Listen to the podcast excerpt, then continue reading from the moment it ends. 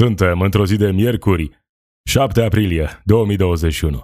Eu sunt Marisioane, acesta este Pod Zilnic, un podcast cu știri și comentarii despre evenimentele zilei dintr-o perspectivă progresistă. Stai cu mine, vorbim despre ce ni se întâmplă și căutăm soluții pentru problemele cu care ne confruntăm. Senatorii vor să o pedepsească pe Diana Șoșoacă pentru că instigă la ură, jignește, aduce ofense și grave acuzații neîntemeiate, utilizează discurs homofob, xenofob și extremist. În același timp, liderii protestelor anti-restricții se ceartă, iar Diana Șoșoacă cere iertare Rusiei. FMI estimează că România va avea în 2021 a doua cea mai mare creștere economică din Uniunea Europeană. Marcel Ciolacu spune că românii nu vor simți creșterea economică anunțată. Raluca Turcan vorbește despre situația românilor săraci care muncesc, dar nu oferă și soluții. Dominic Fritz, primarul Timișoare, a participat la un protest împotriva protestelor. Peste 200.000 de persoane care urmau să fie vaccinate cu AstraZeneca și-au anulat programarea.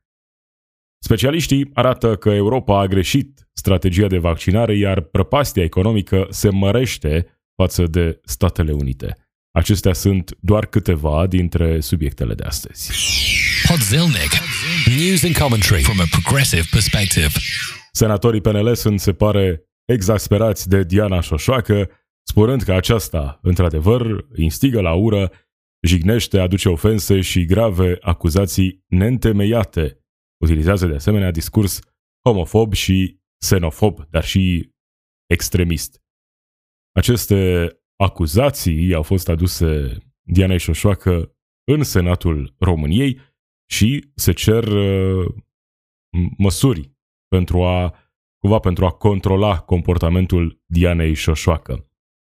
Uh, pe Facebook scrie Alina Gorghiu prea multe derapaje care pun în pericol buna funcționare a legislativului. Astăzi, în biroul permanent al Senatului, grupul senatorilor PNL propune acest demers pentru păstrarea unui standard necesar în Parlament. E nevoie de reacție din partea tuturor senatorilor la populism, extremism, lipsă de decență, nerespectarea regulamentelor în mod constant. Este vorba despre Diana Șoșoacă. Sunt uh, mulți oameni uh, deranjați de comportamentul Dianei Șoșoacă, nu doar atunci când apare la proteste sau invitată pe la vreo televiziune, chiar și atunci când vorbește în Senat, unde lansează, într-adevăr, acele acuzații grave, vine cu obișnuitele teorii conspiraționiste pe care le-am tot auzit de la Diana Șoșoacă, sigur, ea nu le consideră teorii conspiraționiste, le consideră adevăruri absolute pe care doar ea este suficient de curajoasă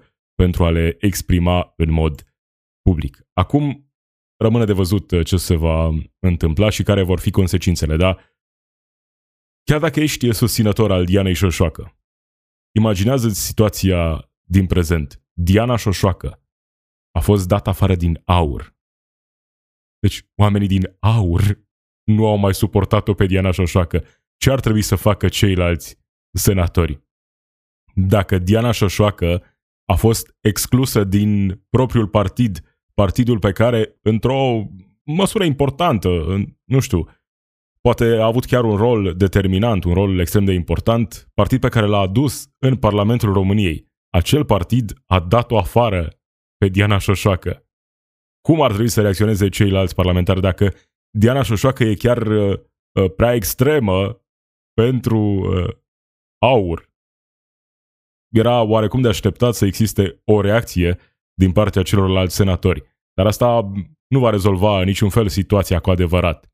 Pentru că nu va face decât să confirme cumva ceea ce cred susținătorii Dianei Șoșoacă și să-i ofere ei posibilitatea de a afirma în continuare că este persecutată, că doar ea spune adevărul, ea este acel reprezentant al poporului care vorbește despre lucruri adevărate, prezintă soluții și observă felul în care sunt uh, tratați românii în această perioadă. Doar ea uh, persecutată de Senatul României. De fapt, această situație nu va ajuta pe nimeni consecințe, clar trebuie să existe pentru comportament, pentru acuzații grave lansate de la tribuna Parlamentului fără dovezi, pentru tot felul de teorii conspiraționiste, informații periculoase prezentate ca fiind adevărate. Dar deja, odată ce ai deschis această cutie a Pandorei, a extremei drepte în România, a oamenilor care ar face orice pentru putere, pentru atenție, deja e prea târziu, deja e destul de dificil, spre imposibil, să mai rezolvi această situație. Cum spuneam, antidotul extremismului e un partid, uh, oameni politici care să adreseze într-adevăr problemele reale ale societății și să vină cu soluții reale, care să se vadă nu peste 20 de ani, într-un timp cât mai scurt pentru oamenii obișnuiți care au cel mai mult de suferit de fiecare dată. Că suntem într-o perioadă de criză sau într-o perioadă de creștere economică, cei mai vulnerabili membri ai societății sunt cei care suferă întotdeauna. Sunt cei care nu simt beneficiile atunci când economia crește și sunt cei care simt imediat efectele atunci când economia se contractă. Acei oameni sunt oameni ignorați, oameni cărora nu le vorbește nimeni. Acum au apărut câțiva care se prefac că le vorbesc, dar evident nu propun soluții, doar critică lipsa de acțiune și bâlbele actualilor guvernanți, parlamentari, partide care au activat în ultima perioadă.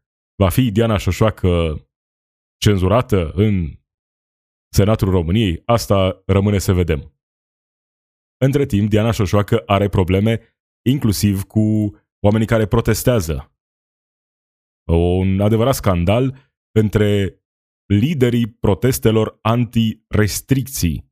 Diana Șoșoacă este supărată și spune că și-a cerut chiar scuze Rusiei după ce Diplan, un mare conspiraționist, a deturnat protestul la care a participat și ea uh, și a mers să, să protesteze în fața ambasadei Rusiei, uh, venind cu tot felul de acuzații la adresa Rusiei. Diana Șoșoacă nu are nicio problemă cu manifestările acestea extremiste dar să nu implicăm Rusia. Are ceva, trebuie să apere Rusia. Diana Șoșoacă în acest moment.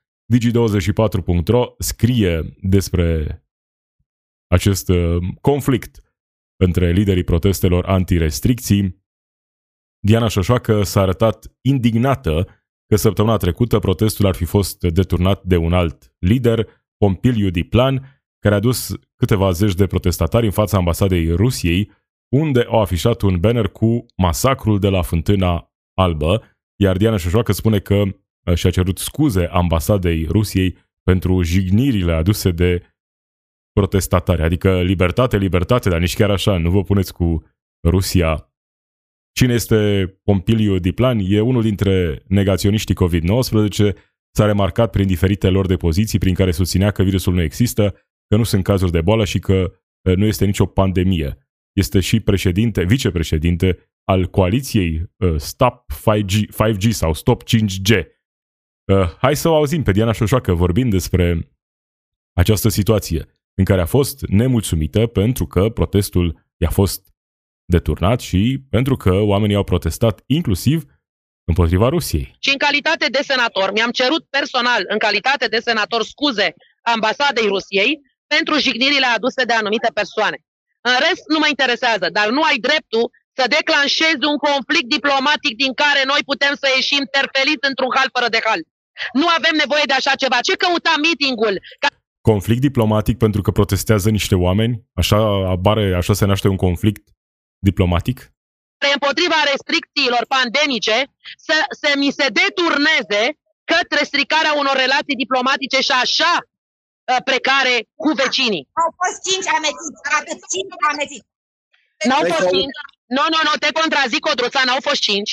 Au fost foarte mulți oameni acolo duși de Diplan. Uh, vreau să spun că m-au sunat foarte mulți care mi-au zis că se duc acolo să-l ia la bătaie pe Diplan și le-am cerut din tot sufletul meu să nu facă acest lucru, se pot duce să vorbească cu el, să discute omenește și să-l oprească. Problema este că acele imagini în care înjurau inacceptabil uh, oficiali Păi, nu se face așa ceva. Înseamnă că suntem inculți din punct de vedere juridic și diplomatic.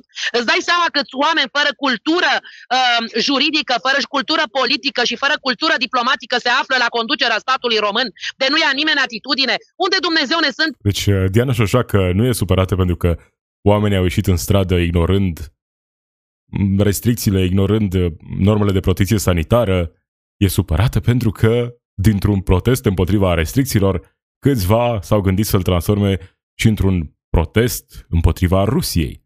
Dar ce are Diana Șoșacă cu Rusia? Chiar nu vreau să merg în teorii conspiraționiste, fac doar niște observații. Diana Șoșacă e supărată pentru că oamenii au protestat împotriva Rusiei și și-a cerut scuze. Ea, ca senator al României, a mers să-și ceară scuze în fața ambasadei Rusiei pentru acel protest. Întorcându-ne în timp, Diana Șoșoacă, ă, la un protest similar, împotriva restricțiilor, se întreba de ce România nu ă, distribuie vaccin rusesc, Sputnik V, că acela e vaccinul pe care ar trebui să-l aducem în România. Deci, pe de o parte, antivaccin, ă, anti-restricții, boala nu există sau dacă există, nu e atât de gravă, dar acum avem nevoie de vaccin rusesc, Sputnik V, spune Diana Iovanovici Șoșoacă, senator în Senatul României. Nu vreau să lansez teorii conspiraționiste, sunt doar niște observații. Diana Șoșoacă are o afinitate pentru Rusia. Poate că e fan Putin. Nu știu, poate îl place ca lider politic, ca bărbat, habar nu am. Dar e clar în mod uh, deosebit afectată atunci când cumva există critici la adresa Rusiei. De ce România nu colaborează cu Rusia? De ce nu luăm vaccinul rusesc? De ce oamenii protestează împotriva Rusiei?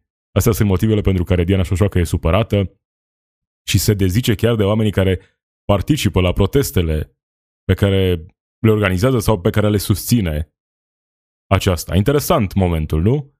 Cu Diana Șoșoacă, care deja în interval de două săptămâni a sărit să ia apărarea Rusiei. Poate că e pur și simplu fan, nu știu, Rusia, îi place muzica rusească, literatura rusească. Sau, cum spuneam, poate că e fan Putin, poate că e modelul ei de politician. Habar nu am, dar e interesant momentul acesta în care Diana Șoșoacă își cere scuze în fața ambasadei Rusiei. Și dacă senatorii vor să o sancționeze în vreun fel pe Diana Șoșoacă pentru felul în care se prezintă în Parlamentul României, foștii colegi de la AUR vor ca deputatul Iulian Bulai să fie sancționat pentru limbaj calomnios. Grupul parlamentar uh, al AUR a înaintat o sesizare împotriva deputatului USR Iulian Bulai pentru afirmația acestuia din plen că AUR este un partid extremist, fundamentalist, care nu reușește să înțeleagă unde este România acum. Deci, pe de o parte, Diana Șoșoacă este sancționată sau va fi sancționată la un moment dat pentru afirmații, pentru afirmații, nu vorbim despre păreri, vorbim despre uh, tot felul de afirmații în care prezenta diferite date ca și cum ar fi date reale, ca și cum ar fi obiectiv demonstrabile în orice situație. Aici vorbim despre o părere. Dacă părerea ta este că AUR sau USR sau PNL sau PSD e un partid, sunt partide extremiste de orice fel, aia este o părere. E o părere să spui că AUR este partid extremist. Nu trebuie să prezinți dovezi doar dacă vorbim despre o dezbatere în care vrei să îți argumentezi punctul de vedere. Dar aici nu, nu poate fi vorba despre calomnie în direcția aceasta. Pentru că este o părere exprimată liber într-o țară teoretic liberă, nu? În care Iulian Bulai are dreptul să spună că AUR e partid extremist și reprezentanții AUR au dreptul să spună ce vor ei despre Iulian Bulai dacă vorbim despre păreri despre acesta, nu despre afirmații, uh, despre trecutul acestuia, nu știu, despre relațiile pe care le are în prezent, sunt irelevante. Acolo poate apărea calomnia. Când vorbim despre păreri, Iulian Bulai este extremist. Nu? Asta e o părere. Aur este partid extremist. Din nou, este o părere formulată pe argumente mai solide sau mai puțin solide, este irrelevant. Dar, din nou, îi vedem pe oamenii care militează pentru libertate. Cum vor să limiteze libertatea de exprimare.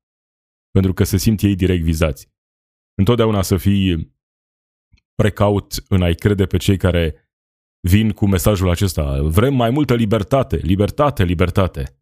Dar, în realitate, programul lor este unul, din multe puncte de vedere, retrograd și vine cu restricții pentru tot felul de oameni, pentru tot felul de minorități care nu le împărtășesc cumva viziunea asupra lumii.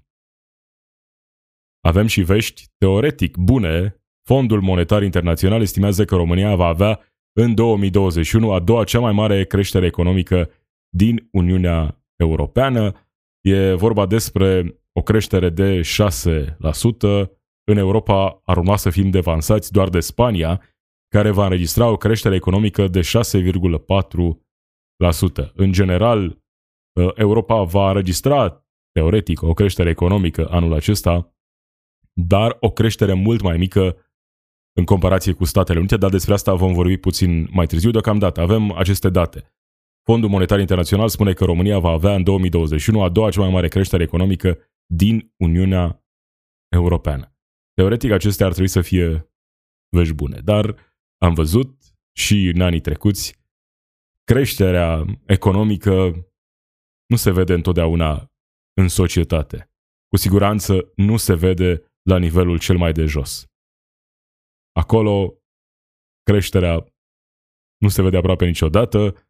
În schimb, atunci când economia se contractă, atunci când înregistrează scăderi, acolo se văd prima dată efectele. Marcel Ciolacu, președintele PSD, spune că românii nu vor simți creșterea economică anunțată de femei. Până aici, un mesaj corect. Dar merge mai departe și spune e o creștere pe datorie și asta înseamnă creșteri de taxe. Asta e o afirmație pe care să o facă un social-democrat?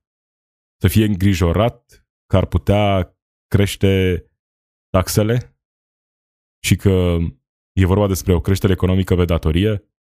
Când ești într-o situație de genul acesta, sigur că trebuie să te împrumuți pentru a depăși momentul de criză. Criticile pe care ar putea să le lanseze un partid de stânga, centru-stânga adevărat, nu ar fi în direcția aceasta, că România se îndatorează și că ăsta e de fapt pericolul. Nu. Hai să vedem pe ce cheltuim banii pe care îi uh, luăm acum, îi împrumutăm acum. Acestea ar trebui să fie argumentele cu care să vină Marcel Ciolacu, președinte al unui partid care pretinde că este de centru stânga. Nu să vină cu aceleași replici pe care le-ar fi avut inclusiv liberalii. Dacă liberalii nu erau la putere acum și exact aceleași măsuri ar fi fost implementate de PSD, replica asta putea să vină de la Orban, de la Câțu sau de la oricine altcineva, care ar fi spus că aceasta este o creștere pe datorie și că înseamnă creștere de taxe. Ce mesaj e ăsta de la un partid care se vrea încă o dată de centru stânga? Replica asta putea să vină de la oricine altcineva, nu de la un reprezentant al unui partid uh, care se vrea modern, de centru stânga. Să te împrumuți în această perioadă, într-o perioadă de criză, e absolut necesar. Am văzut Statele Unite în ce situație se află și încă o dată vom mai vorbi despre asta puțin mai târziu, dar e clar, e nevoie să faci investiții chiar din împrumuturi în această perioadă și să îi ajuți pe cei mai vulnerabili membri ai societății. Nu asta e problema în sine, pentru că trebuie să depășești criza economică și ca recuperarea să fie cât mai rapidă, e nevoie de stimularea economiei de la nivelul guvernului, de la nivelul statului. Nu asta trebuie să fie critica. Ar putea critica, în schimb, felul în care sunt folosiți acești bani. Prima parte, da, e corectă. Cei mai mulți români nu vor simți creșterea aceasta economică. Sunt românii care nu simt creșterile acestea ale economiei, produsul intern brut, sunt cei care sunt acolo, la nivelul cel mai de jos. Despre cei mai săraci români vorbește și Raluca Turcan. Surprinzător, nu? Raluca Turcan spune că media europeană a sărăciei în muncă este de 8%, undeva între 8 și 8,2%. Iar în România, sărăcia în muncă, vorbim despre oameni care muncesc, sărăcia este la nivelul de 15%, ceea ce înseamnă că sunt foarte mulți care muncesc de dimineața până seara și nu le ajung banii. Hai să auzim pe Raluca Turcan la Digi24 vorbind în mod surprinzător despre acest subiect. E Evident că sistemul privat este greu încercat acum, în perioada de criză economică generată de criza sanitară. Uh, evident că au nevoie de creșterea productivității pentru salarii mai bine plătite. Însă, în același timp, avem aproximativ 1,2 milioane de angajați în sistemul privat care sunt plătiți cu salariul minim și care de fapt se află în sărăcie în muncă și aici apare o altă cifră comparativ cu ce se întâmplă în jurul nostru. Dacă media europeană a sărăciei în muncă este ă, aproximativ 8,2%, în România sărăcia în muncă și prin muncă este de 15%, ceea ce înseamnă că sunt foarte mulți care muncesc de dimineață până și seara nu și nu le ajung bani. Ca să trăiască. Și atunci nici cei care se află în sistem de asistență socială nu sunt impulsionați să iasă din asistența socială și să intre în Apropo. E da, evident, Raluca Turcan, evident că... cu momentul acesta la Digi24, în care observă corect situația în care se află foarte mulți români. Mai mult de un milion de români sunt în această situație sunt, în primul rând, cei care trăiesc din salariul minim pe economie. Și e în regulă să observe această situație. Pentru că, da, nu e în regulă ca oameni care muncesc să trăiască în sărăcie. Nu e în regulă ca nimeni să trăiască în sărăcie, dar cu atât mai mult cei care muncesc într-un job full-time. Dar ce a făcut guvernul pe care îl reprezintă Raluca Turcan pentru a îmbunătăți situația acestor oameni, cei care, într-adevăr, se află în această situație. Sunt românii care muncesc, produc pentru companiile pentru care lucrează, dar sunt răsplătiți doar cu salariul minim pe economie. Iar guvernul a considerat că e necesară doar o majorare de 40 de lei în 2021. Atât. Atât s-a putut pentru acești oameni. Și nu au cerut uh, luna de pe cer au cerut, cred, uh, nu știu, o majorare de 100 de lei, ceva de genul acesta. Oricum nu era uh, nu erau cerințe exagerate ale reprezentanților sindicatelor când vorbim despre salariul minim pe economie. Sunt oamenii cei mai vulnerabili. Salariul minim pe economie, deși e clar, avem și o lege după care ar trebui să fie calculat acest salariu minim pe economie. Ar trebui să fie un salariu care să-ți permită să trăiești pentru că trăim într-o societate care se vrea modernă, mi se cere să arătăm solidaritate unii față de ceilalți în perioada asta de criză. Această solidaritate ar trebui să fie exprimată tot timpul, în special față de cei mai vulnerabili membri ai societății. Iar dacă Raluca Turcan observă această situație, vede această problemă cu oameni care într-adevăr muncesc și totuși sunt sub nivelul sărăciei în România, sunt românii care nu se descurcă, deși muncesc. Ar trebui să vină cu soluții pentru această situație. Dar nu vine pentru că asta ar însemna inclusiv majorarea salariului minim pe economie până la un nivel din care oamenii să poată duce o viață decentă, acolo o minimă decență, un minim nivel de trai decent pentru oamenii care muncesc. Așa e ușor să observi situația cu îngrijorare, cum făcea președintele. Privește cu îngrijorare situația oamenilor afectați. Dar oamenii ăștia nu au nevoie de soluții peste 2, 3, 4, 5, 20 de ani. Soluția trebuie să existe azi, mâine, în perioada imediat următoare, pentru acești oameni, dacă ești într-adevăr îngrijorat. Altfel, e doar așa o afirmație pe care o faci într-o emisiune de televiziune în care ne spui că nu e justă situația în care trăiesc acești oameni. Și a început Raluca Turcan această intervenție spunând că, da, patronatele, mediul privat trece printr-o perioadă dificilă. Da, unii trec printr-o perioadă dificilă. Alții prosperă în această perioadă. Sunt companii care au înregistrat profit record anul trecut, profitând de această situație. Nu au crescut salariile în prea multe locuri. Pentru că oamenii sunt acolo ca să fie exploatați. Asta e clar. Iar guvernul a hotărât 40 de lei, atât meritați în 2021. Asta în timp ce se pregătesc pachete de ajutor pentru mediul privat. E în regulă să se întâmple și asta, dar nu atunci când îi ignori pe cei mai vulnerabili membri ai societății. A vorbit despre ei Raluca, în această, Raluca Turcan în această intervenție. Și e bine că a făcut-o, e chiar surprinzător că a vorbit despre asta, dar dacă rămânem doar la vorbe, de fapt nu schimbăm nimic. Rămânem exact în aceeași situație în care eram la început, în care constatăm o stare de fapt și nu venim cu soluții. Pentru oamenii afectați de această situație extrem de dificilă. Primarul Timișoarei, Dominic Fritz, a participat uh, la un protest în fața primăriei Timișoara. Nu e vorba despre cei care protestează împotriva restricțiilor. Sunt câțiva timișoreni, zeci de timișoreni care au făcut un apel la uh, civilitate, civilitate, civilizație. Uh, da, oamenii au uh, ieșit ieri în fața primăriei, în jur de 100 de persoane care au venit acolo pentru a-și exprima nemulțumirea față de protestele anti-carantină care au avut loc până acum în Timișoara. Spun că sunt împotriva xenofobiei și antisemitismului.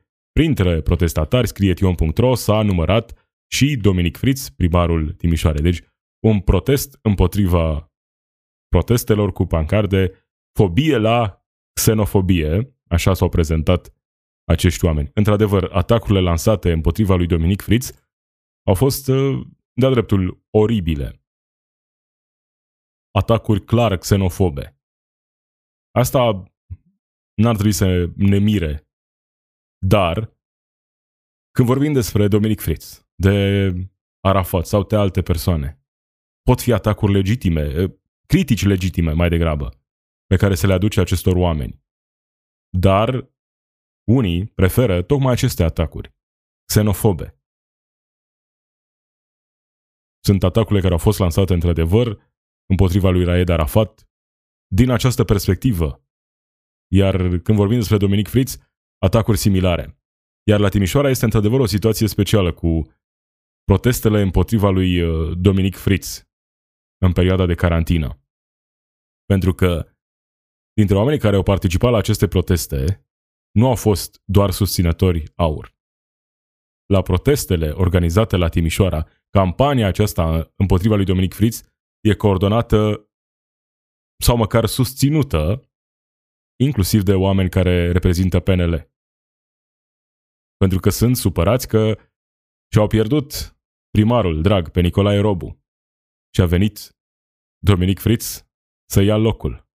Sunt în continuare supărați și inclusiv de acolo pleacă atacurile lansate împotriva lui Dominic Fritz în această perioadă. În România continuă campania de vaccinare, lucrurile merg într-o direcție bună. Campania este una de succes până în acest moment, asta ca să vedem încă o dată că atunci când statul stabilește asta ca o prioritate și pune și resurse la dispoziția centrelor de vaccinare, campania se desfășoară bine. Centrele sunt bine dotate, bine administrate, toți cei care s-au vaccinat și au relatat despre asta au fost impresionați de felul în care se desfășoară campania de vaccinare, cu foarte puține probleme. Problemele la vaccinare țin în această perioadă despre mai mult despre campania asta de, pe de o parte, dezinformare la adresa AstraZeneca, dar de cealaltă parte sunt și informații clar legitime în legătură cu vaccinul produs de AstraZeneca. Îngrijorări pe care oamenii le au în această perioadă după toate veștile care au venit. Statistic, riscul este extrem de mic, chiar dacă se va dovedi la un moment dat că există între AstraZeneca și acele cazuri de tromboze o legătură directă. Riscul este extrem, extrem de mic. În Marea Britanie, 18 milioane de persoane vaccinate și câteva zeci de cazuri, 20 sau 30 de cazuri, la 18 milioane. Așadar, risc extrem de mic și în condițiile în care vom avea la un moment dat, în mod oficial, stabilită această legătură de cauzalitate între vaccin și cazurile acelea extrem de puține de tromboze. În această situație, 200.000 de persoane care urmau să fie vaccinate în România cu AstraZeneca și au anulat programarea, așa cum o spune coordonatorul campaniei de vaccinare Valeriu Gheorghiță. Câte persoane care erau programate pentru vaccinarea cu AstraZeneca nu s-au prezentat și câte persoane s-au retras de pe listele de așteptare unde se administrează acest ser? Din, uh, mai ales din perioada lunii martie, de când au început uh, aceste semnale de evenimente tromboembolice, până la acest moment au fost peste 207.000 de anulări în uh, platformă, iar dintre persoanele programate, care și-au confirmat programarea, avem circa 99.000 de persoane care nu s-au prezentat, care și-au anulat programarea, ceea ce reprezintă 28% din cei care confirmaseră programarea. Deci, da, este un procent mare, avem aproape o treime dintre persoanele programate care nu s-au prezentat. Este clar un, uh, un uh, aspect pe care uh, l-am sesizat cu toții. Uh, considerăm că avem nevoie de o mai bună înțelegere a acestui uh, aspect de către orice om care își dorește să se vaccineze. Uh, apreciem absolut firească și legitimă ezitarea oamenilor la acest moment este nevoie de mai multă informare, avem nevoie de mai multe informații oficiale de la Agenția Europeană a Medicamentului și pot să... Da, avem nevoie într-adevăr de mai multe informații, inclusiv de la Valeriu Gheorghiță. Pentru că, în cazul AstraZeneca, situația e una interesantă. Pe de o parte, avem, sigur, această situație cu acele cazuri de tromboze înregistrate în mai multe țări. Încă nu s-a stabilit o legătură clară, poate că se va stabili la un moment dat, oricum sunt puține astfel de situații întâlnite la vaccinare. De cealaltă parte, vorbim despre eficiența vaccinului, care a fost prost înțeleasă, în, din ce am văzut eu, inclusiv de Valeriu Gheorghiță, în mai multe intervenții. L-am văzut, uh, cred că la Digi24, nu știu, poate din grabă sau care a fost motivul, dar nu s-a întâmplat o singură dată, spunând că eficiența vaccinului vorbea de Pfizer, cred, de 95%, însemn, înseamnă că 5% din persoanele care se vaccinează uh, nu obțin acea imunitate, nu obțin acea protecție. Când, de fapt, nu așa se calculează uh, acest procent de protecție, procent de eficiență a vaccinului. De asta, când comparăm vaccinurile între ele, trebuie să ținem cont că nu au fost realizate, nu au fost obținute aceste date în urma aceluiași studiu clinic desfășurat în aceeași perioadă pe aceeași uh, populație. De asta uh, nu pot fi comparate statistic în acest moment vaccinurile disponibile, din acest punct de vedere, când vorbim despre eficiență. De cealaltă parte, încă o dată, procentul acela de eficiență nu e calculat așa. În studiile clinice la Pfizer, 5% dintre persoanele vaccinate nu s-au infectat.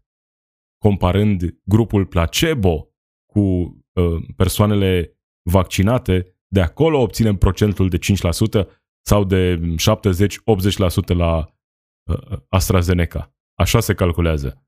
E vorba despre o protecție individuală de 95%, nu raportând la întreaga populație. Nu dintr-o sută de persoane 5 nu vor avea protecție sau la AstraZeneca cu date inițiale 60%, pentru că dacă uh, vezi eficiență 60%, adică dacă dintr-o 100 de persoane se vaccinează doar 60 vor fi protejate.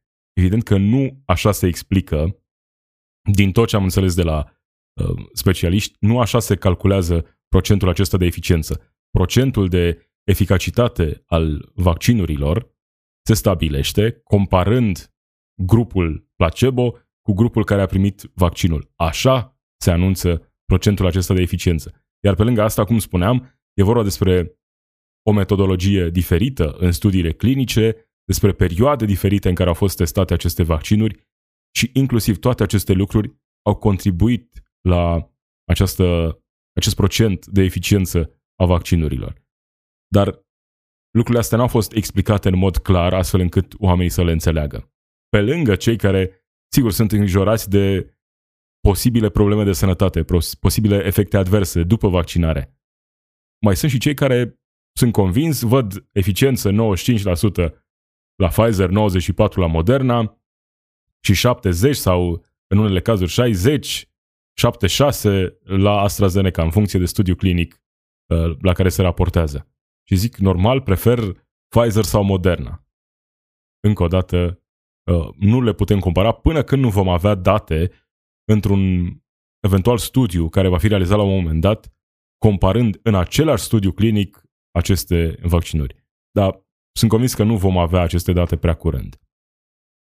Vorbind despre relaxarea restricțiilor în perioada următoare, coordonatorul campaniei de vaccinare, Valeriu Gheorghiță, spune că cel mai probabil masca de protecție va fi ultima măsură de protecție sanitară la care vom renunța. Toată lumea așteaptă momentul în care s-ar putea renunța la masca de protecție.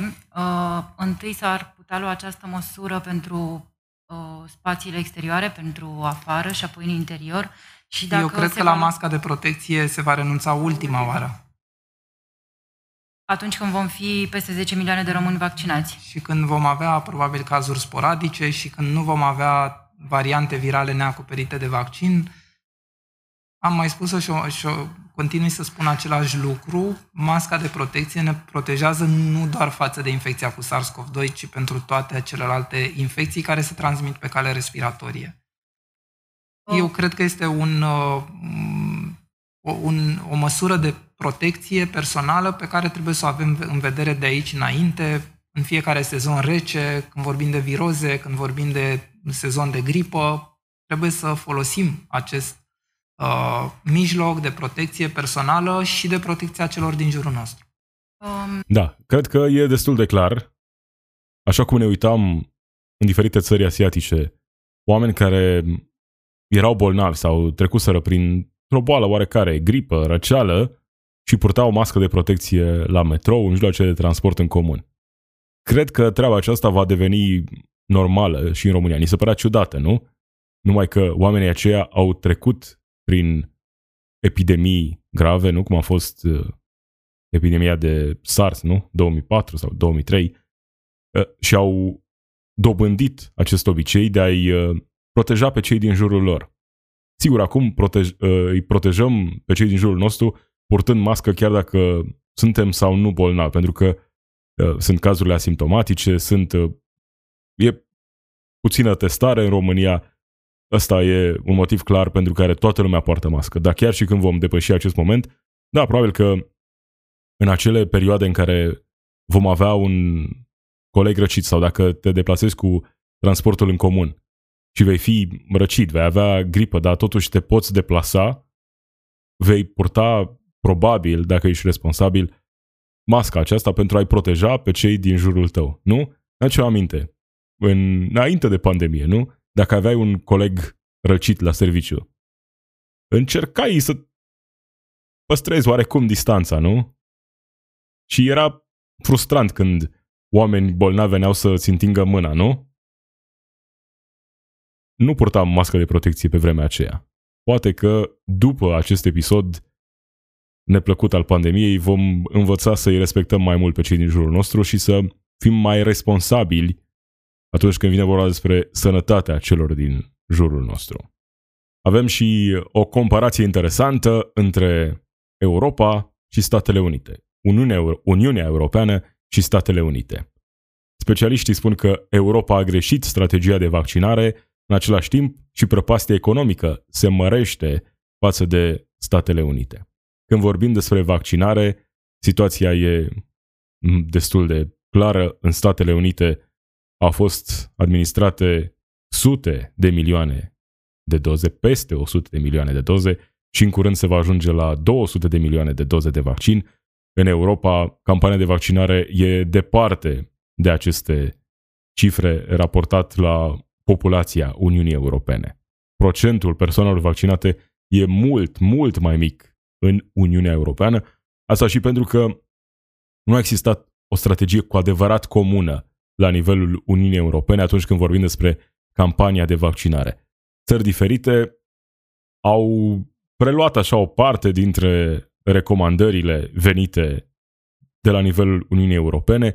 A existat această achiziție de vaccinuri comună, dar pe lângă asta țări diferite au implementat diferit campania de vaccinare. Ăsta pare să fie motivul pentru care, unul dintre motivele pentru care Europa a fost depășită în mod clar de Statele Unite Uh, în această campanie de vaccinare. Administrația Biden a promis că aceasta va fi prioritatea zero și a arătat că s-a ținut de cuvânt. Mai mult decât atât, chiar și-a depășit obiectivul de 100 de milioane de doze în 100 de zile. Obiectivul cel nou este 200 de milioane de doze în 100 de zile. Până în luna mai, în mod oficial, toți americanii care își doresc să se vaccineze vor avea posibilitatea să o facă. În 4 iulie, uh, un procent important din populația Statelor Unite va fi vaccinată, Joe Biden spunând că acela va fi momentul redeschiderii, când uh, un procent important al americanilor va fi vaccinat. Când vorbim despre economie, aici situația e similară între Europa și Statele Unite, similară raportat la campania de vaccinare. Asta pentru că în Statele Unite administrația Biden a venit cu un plan de relansare economică de 1900 de miliarde de dolari. Plan de relansare care a fost cumva targetat în special către cei mai vulnerabili membri ai societății, către administrații locale afectate de pandemie, către oamenii care aveau cea mai mare nevoie de asistență în această perioadă. Iar planul acesta de relansare a economiei se dovedește a fi unul de succes, e popular între americani, dar chiar și Fondul Monetar Internațional a revizuit semnificativ în creștere previziunile privind creșterea economiei Statelor Unite. Produsul intern brut în Statele Unite ar urma să crească cu 6,4% anul acesta, comparând cu Uniunea Europeană, unde ar trebui să ajungă undeva la 4,4% anul acesta, creșterea economică. Așadar, planurile administrației Joe Biden, care a venit cu o grămadă de probleme, adică era clar, campania de vaccinare nu era bine organizată în acel moment, redresarea economică era doar așa o conversație pe care o aveau democrații, dar Joe Biden a reușit să îi surprinde chiar pe câțiva progresiști. Sigur, sunt încă nemulțumiri, nu a făcut tot ce trebuia să facă, uh, nu a fost încă majorat salariul minim pe economie la 15 dolari. Sunt o grămadă de lucruri. Pe lângă acest uh, plan de relansare, va introduce în curând și un plan uh, pentru infrastructură, din nou cu mii de miliarde de dolari pentru acest domeniu, pentru a crea noi locuri de muncă și pentru a uh, actualiza infrastructura Statelor Unite. Planuri serioase de la un guvern, de la o administrație de centru-stânga în Statele Unite, abordare diferită în Europa cu un plan de relansare, dar un plan de relansare ceva mai timid. Din nou, Statele Unite dovedesc că măsurile acestea ambițioase de susținere a economiei, în special de susținerea celor mai vulnerabili membri ai societății, sunt de succes și vor duce pe lângă vor produce pe lângă efectul clar de a ajuta pe cei mai vulnerabili membri ai societății, vor duce și la o creștere economică în perioada următoare. Cam acesta a fost spot zilnic. Marisioane sunt eu, zi bună!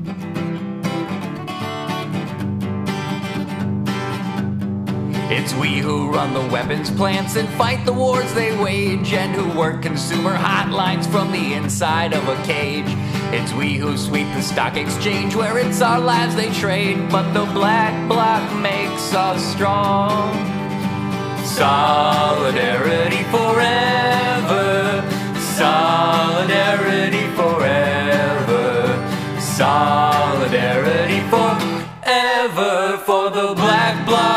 makes us strong.